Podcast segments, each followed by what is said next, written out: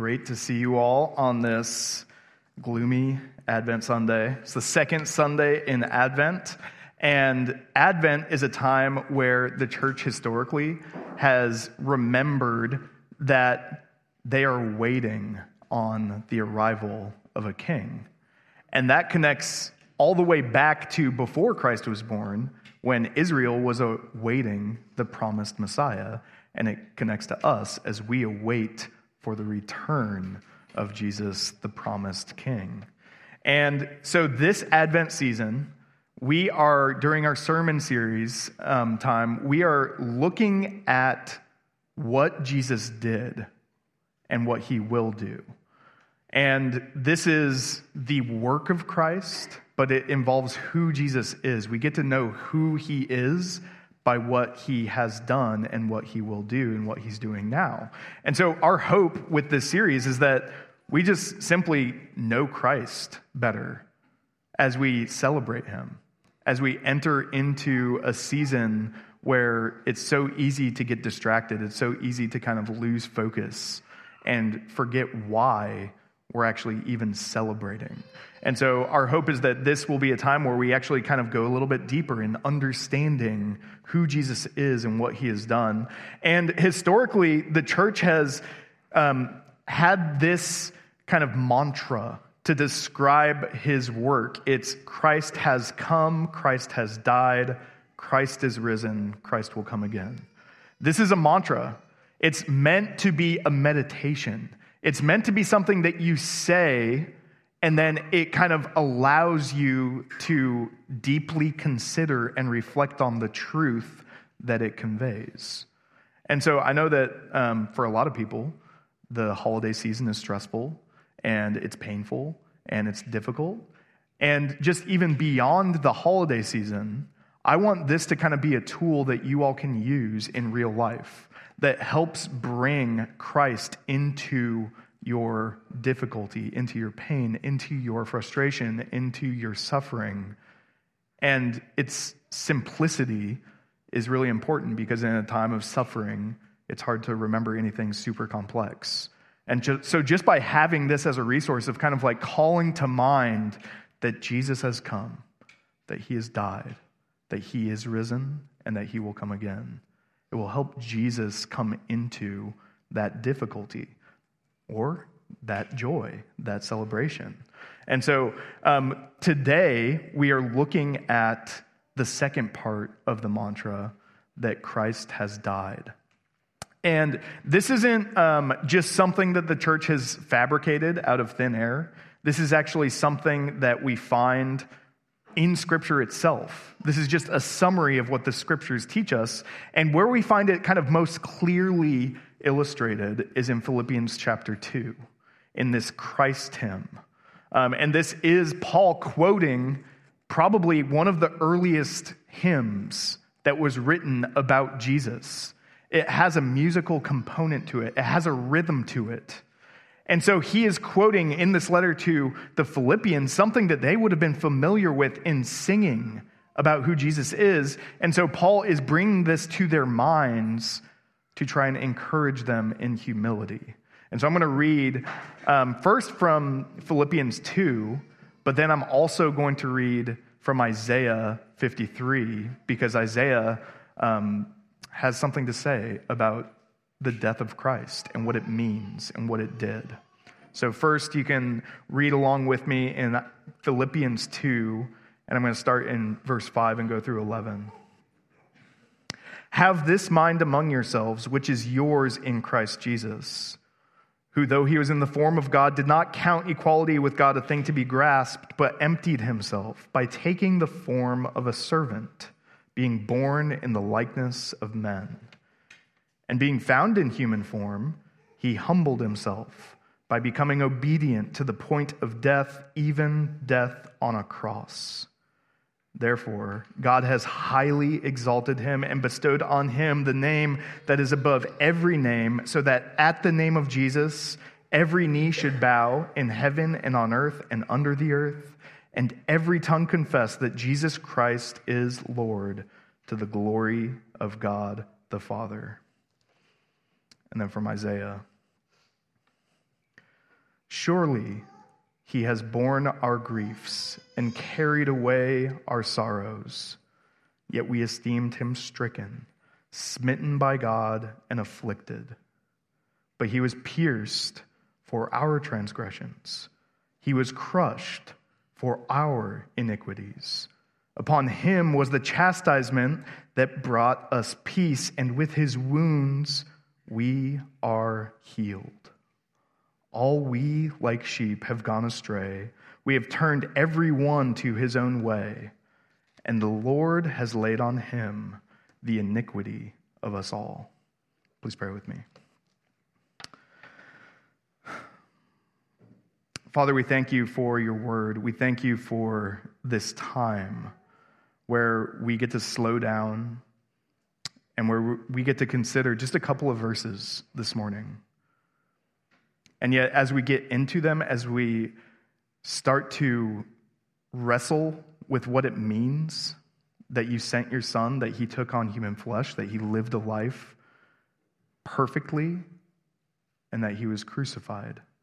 God, I ask that you would not allow us to gloss over it, that you would not allow us to um, be distracted by anything else, but that you would allow the wonder of the cross to transform us, to change us. And Lord, that your Spirit would help us to continue to believe that truly you have forgiven us by the death of your Son.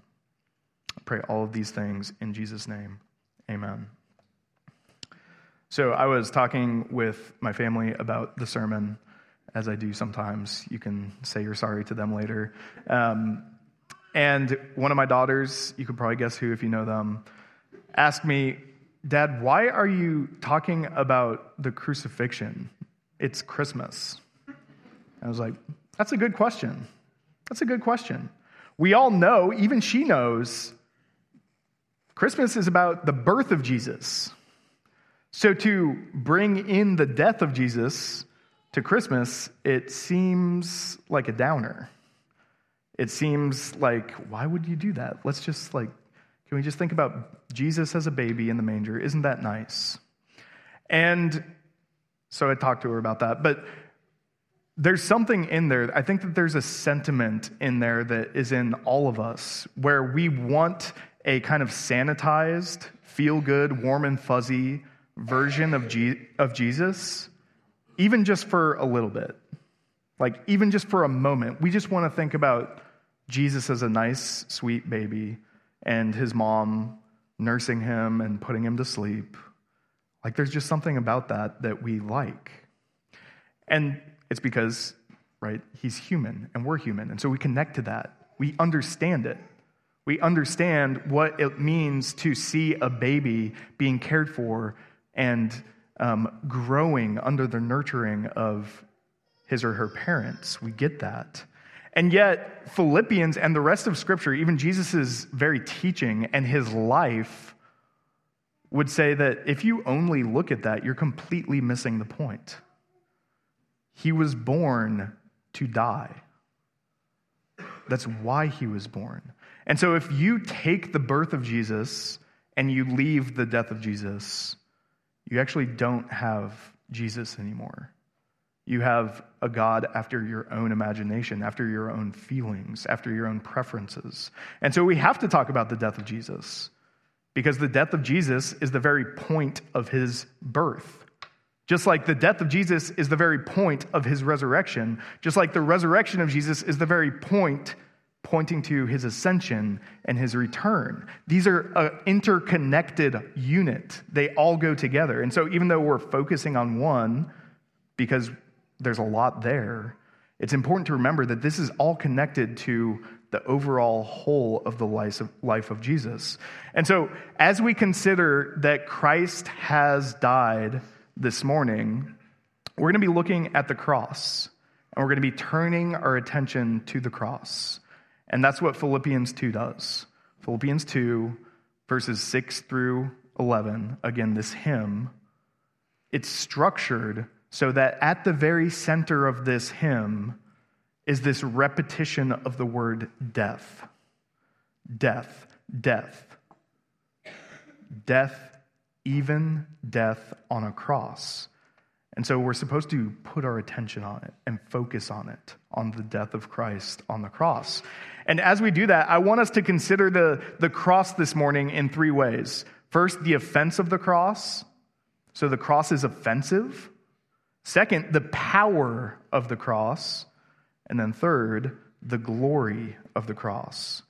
And so, as we first pick up the offense of the cross, I want to talk to you a little bit about the historical significance of the cross. It's something we're just very disconnected from. We don't have any type of like cultural equal to how the cross figured and featured in the life of a person living in Jerusalem in the first century. The cross was a symbol but it was a symbol because it was real. The cross was a torture device, it was an instrument of death.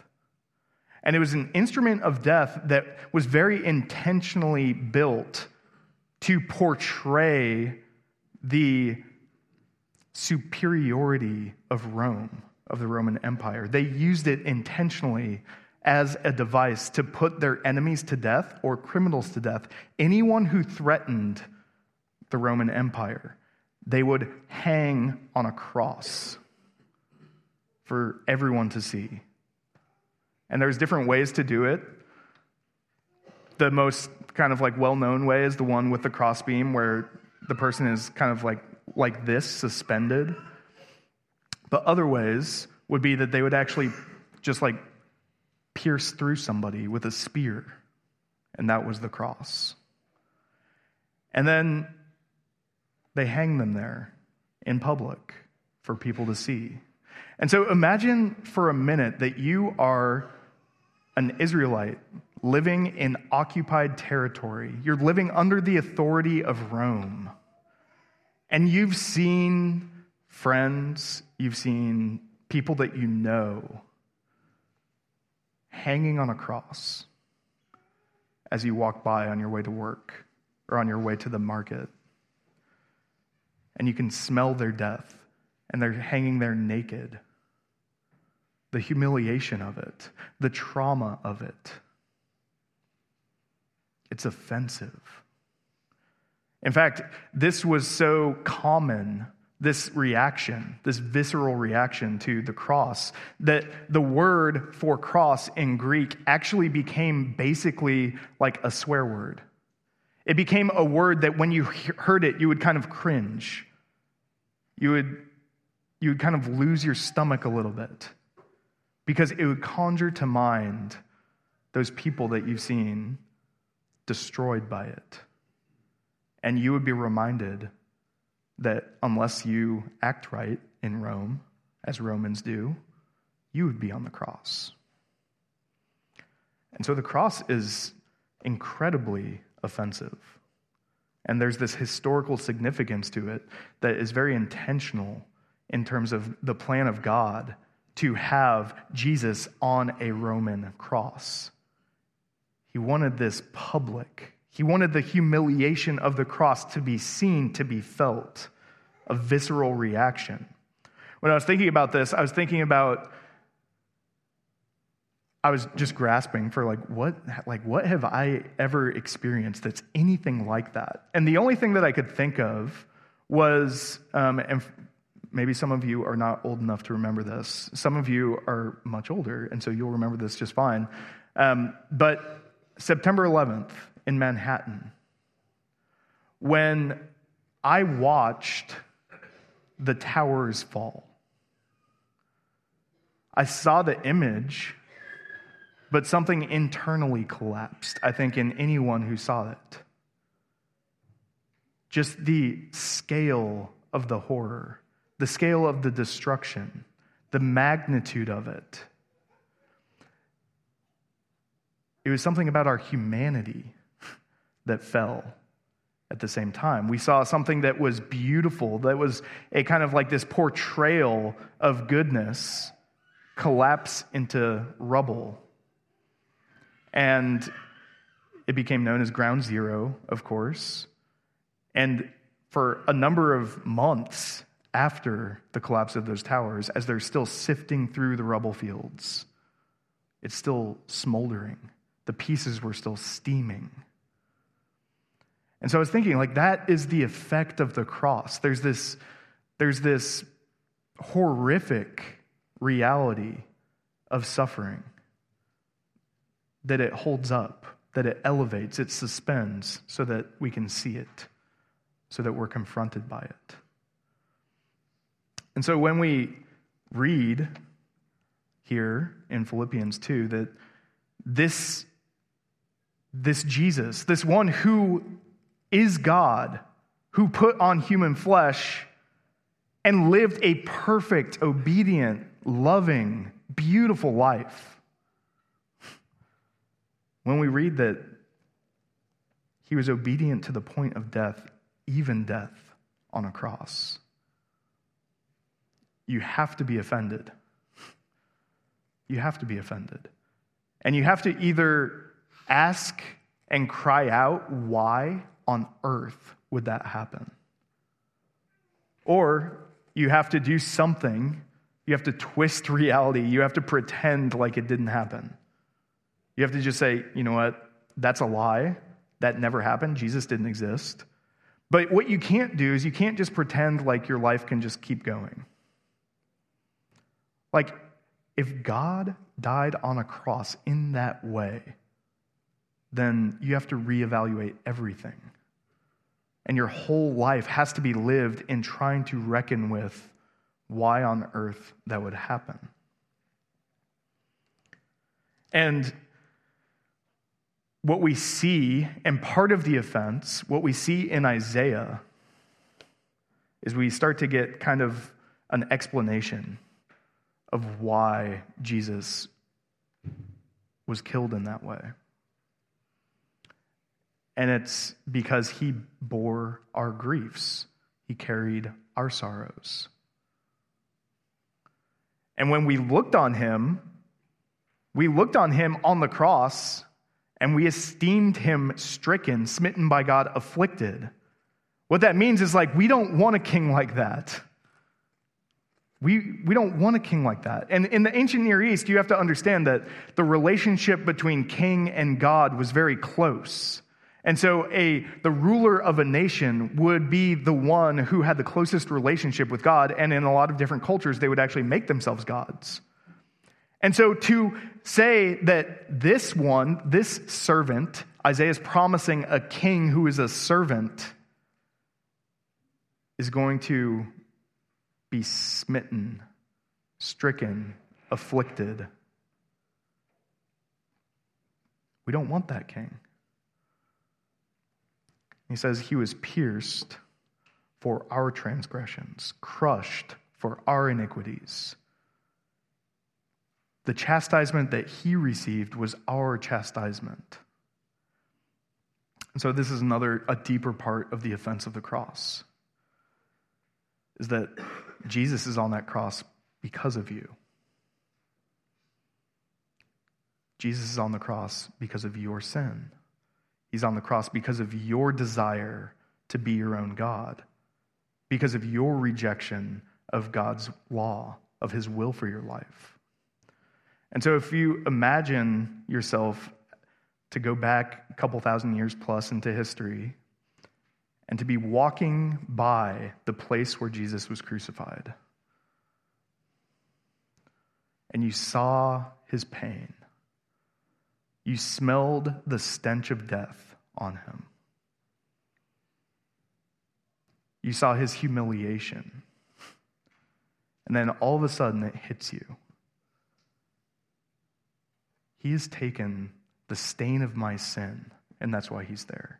He has taken the stench of my rebellion and has taken on the death that accompanies it. It is because of me.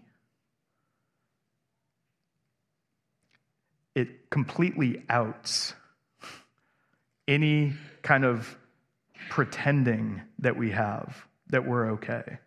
It completely outs any type of show that we make that we are sufficient by ourselves, that we can pay for the things that we've done wrong, that we can somehow even out the ledger of our sin and our good works. Because when we see Christ crucified, when we see him dead, lifeless on that cross, it's a portrayal of the actual state of our sin. And it brings us into a revelation of the wickedness of sin and the stench of sin. And as you realize that, that Jesus has put on your curse, you actually start to enter into the power of the cross. And so the power of the cross is the answer. It's why. why would Jesus do this? Why would a perfect, holy, righteous life be wasted, be vanquished by the cross. And you get this in Isaiah just explicitly. And that the death of Christ is a lot of things. There's a lot going on there. It's an example of love, it's a demonstration of God's love for the world. It's a demonstration of how humans ought to love other humans. It is a beautiful metaphor of death and resurrection. But at the very center of it is this idea that Jesus is our substitute. And that as our substitute, he takes our penalty that our sin deserves. And you see this expressed in Isaiah, just very, very obviously. The language is super clear. He was pierced for our transgressions, he was crushed for our iniquities. The chastisement, whose chastisement? The chastisement of God. A holy, righteous God punishing sin. It's retribution of a creation in rebellion that is put onto Jesus. And that payment satisfies perfectly the wrath of God towards sin for all who believe in Jesus. And so you see the, the power of the cross comes in our forgiveness. As we trust in Jesus, his punishment is our punishment. We're no longer anticipating a future punishment for sin because the just God has also become the justifier of sinners in the death of Christ. We're set free from the power of sin and death because of his death. It's what Isaiah is talking about when he says the chastisement brings you peace, and by his wounds you are healed. This is, um, it's hard to believe this, just to be perfectly honest. This is something that you have to fight for to trust that this is true. Because this is a definitive statement about something that's already happened that now has implications for us currently, right? What are we healed by? Are we healed by our experience of healing? Are we ultimately healed because we experience healing? That's not what Isaiah says. How are we healed, friends? We are healed by his wounds. His wounds have happened. They're past tense. It's over. It's done with. The chastisement of God onto Christ because of our sin has happened. Therefore, we are brought into peace, into shalom, into harmony. And so the power of the cross is in trusting this in a broken world, in a world where we haven't experienced this yet because we're still in time moving forward, awaiting the day when it's perfected here. But it's already happened. His wounds have healed you.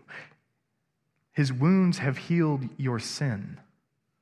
the gap, the distance, the separation between you and God because of your sin, that gap that you feel where you feel the absence of God in your life, it's been healed by Christ. You've been healed from the sin of others. And this is a hard one, hard one to believe because we still feel it. We still feel injustice. We're still abused. We're still taken advantage of. We still have grief and memories that are traumatic. And yet, when we think about the cross, when we think about what happens on the cross, we see the peace that we have because what it means is that God does not overlook injustice. He deals with it fully and finally. And you can know this because his sin, your sins were put upon him and dealt with completely. And so you can trust that we have a just and righteous God who does not overlook the sins that have been done to you, but is patiently waiting a day to make all things new and to wipe away every tear from every crying eye.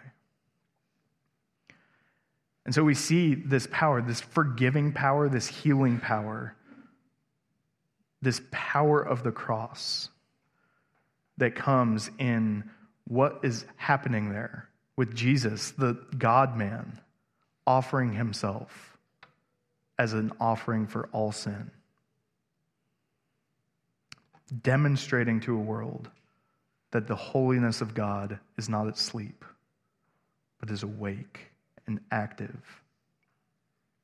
But there's a danger, I think, especially for us. There's a danger in staying in the power of the cross because what we can kind of do is we can kind of turn the cross into a consumer good that we just kind of use to feel better.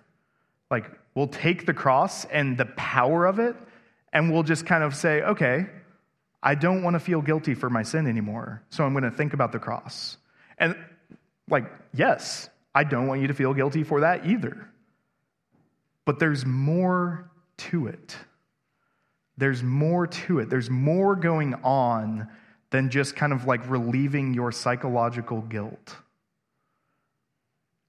When you see what's happening on the cross, when you understand that Jesus one person with two natures, human and divine, is on the cross for you, but also for his own glory.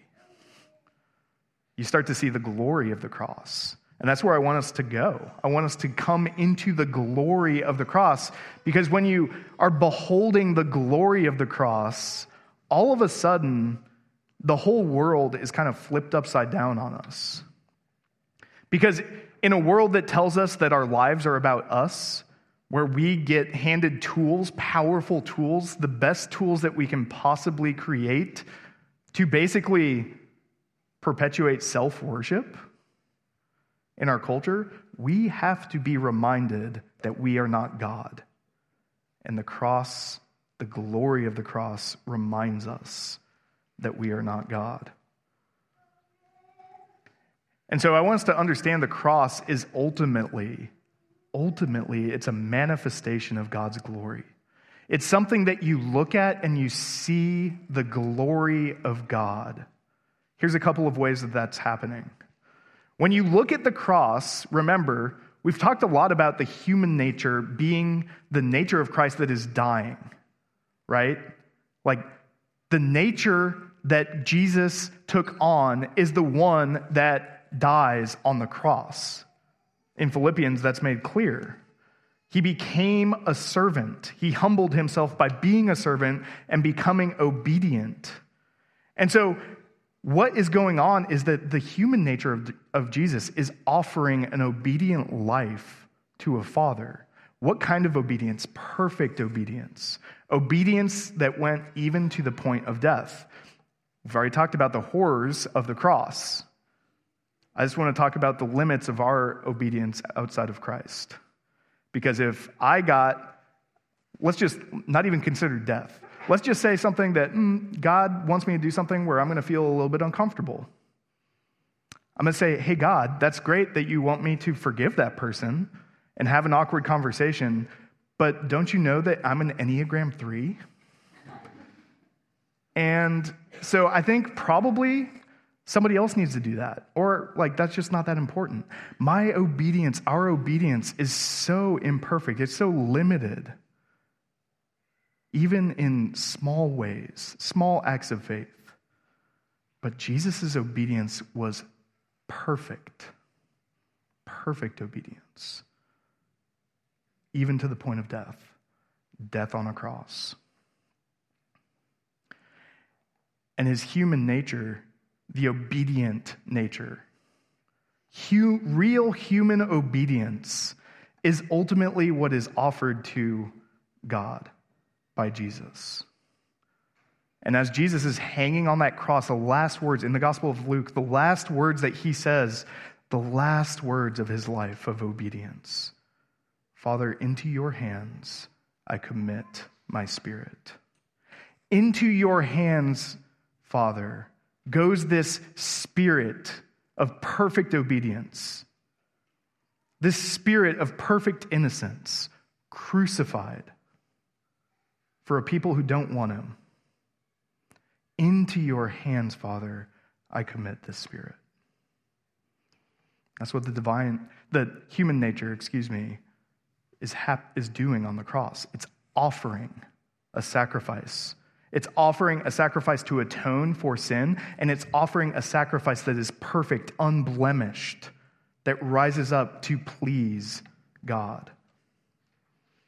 The divine nature is doing something different.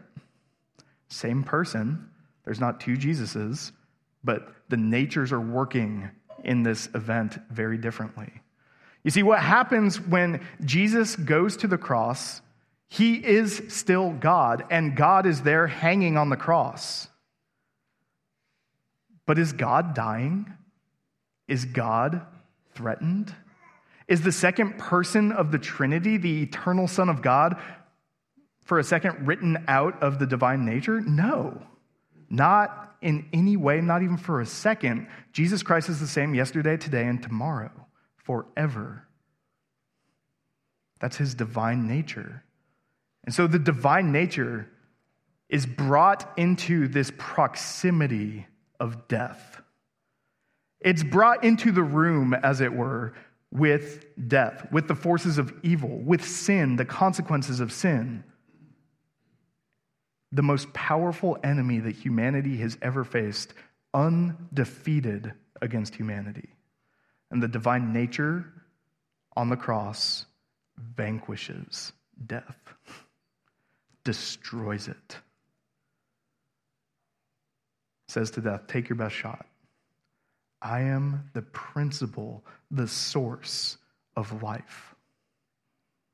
Death cannot touch me. And you see the victory of God portrayed in the most unthinkable moment in human history, where you have the one perfect human dead. The divine nature conquers. The divine nature conquers, and it goes into the realm of death and sets free all of the souls that are captive to it.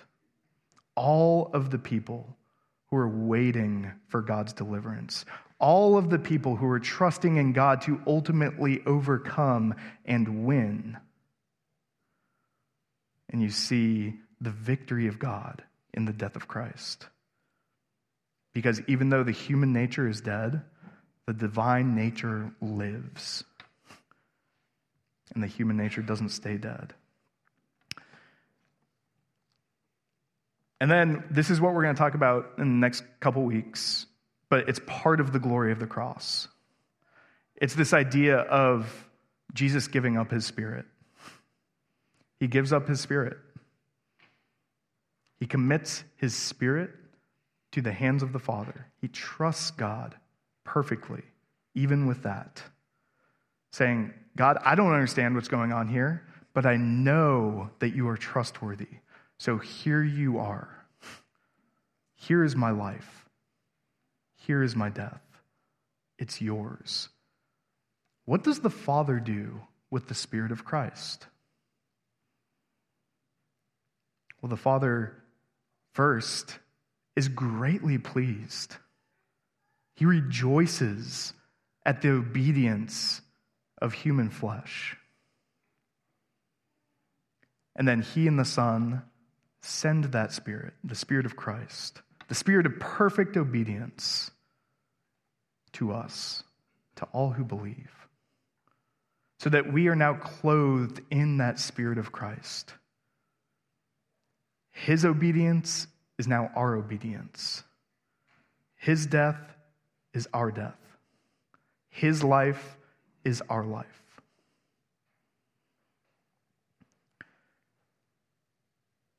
We have the righteousness of Christ put upon us by the Spirit of Christ, and it's glorious. And so, what, what do you do with that? How do you respond to that? Well, a couple of ways that we've already kind of talked about. You can't respond to it with indifference, it's just not an option. What is being offered and discussed in this passage, it's too absurd. You either have to completely reject it or it has to take over everything. It has to consume you. You have to live your life revolving around this truth. And so I think one of the ways that we respond to this is we simply kind of look at our life and, and say, like, in light of this, in light of the power of the cross for me, in light of the glory of the cross, in light of this gift of the Spirit that has come into my life, giving me this beautiful relationship with a God that is more majestic than I can fathom. In light of that, where am I withholding? Where am I protecting? Where am I acting not like Christ, who commits even his death to the Father? What are you protecting from God? What are you worried about losing by obeying, by following Christ?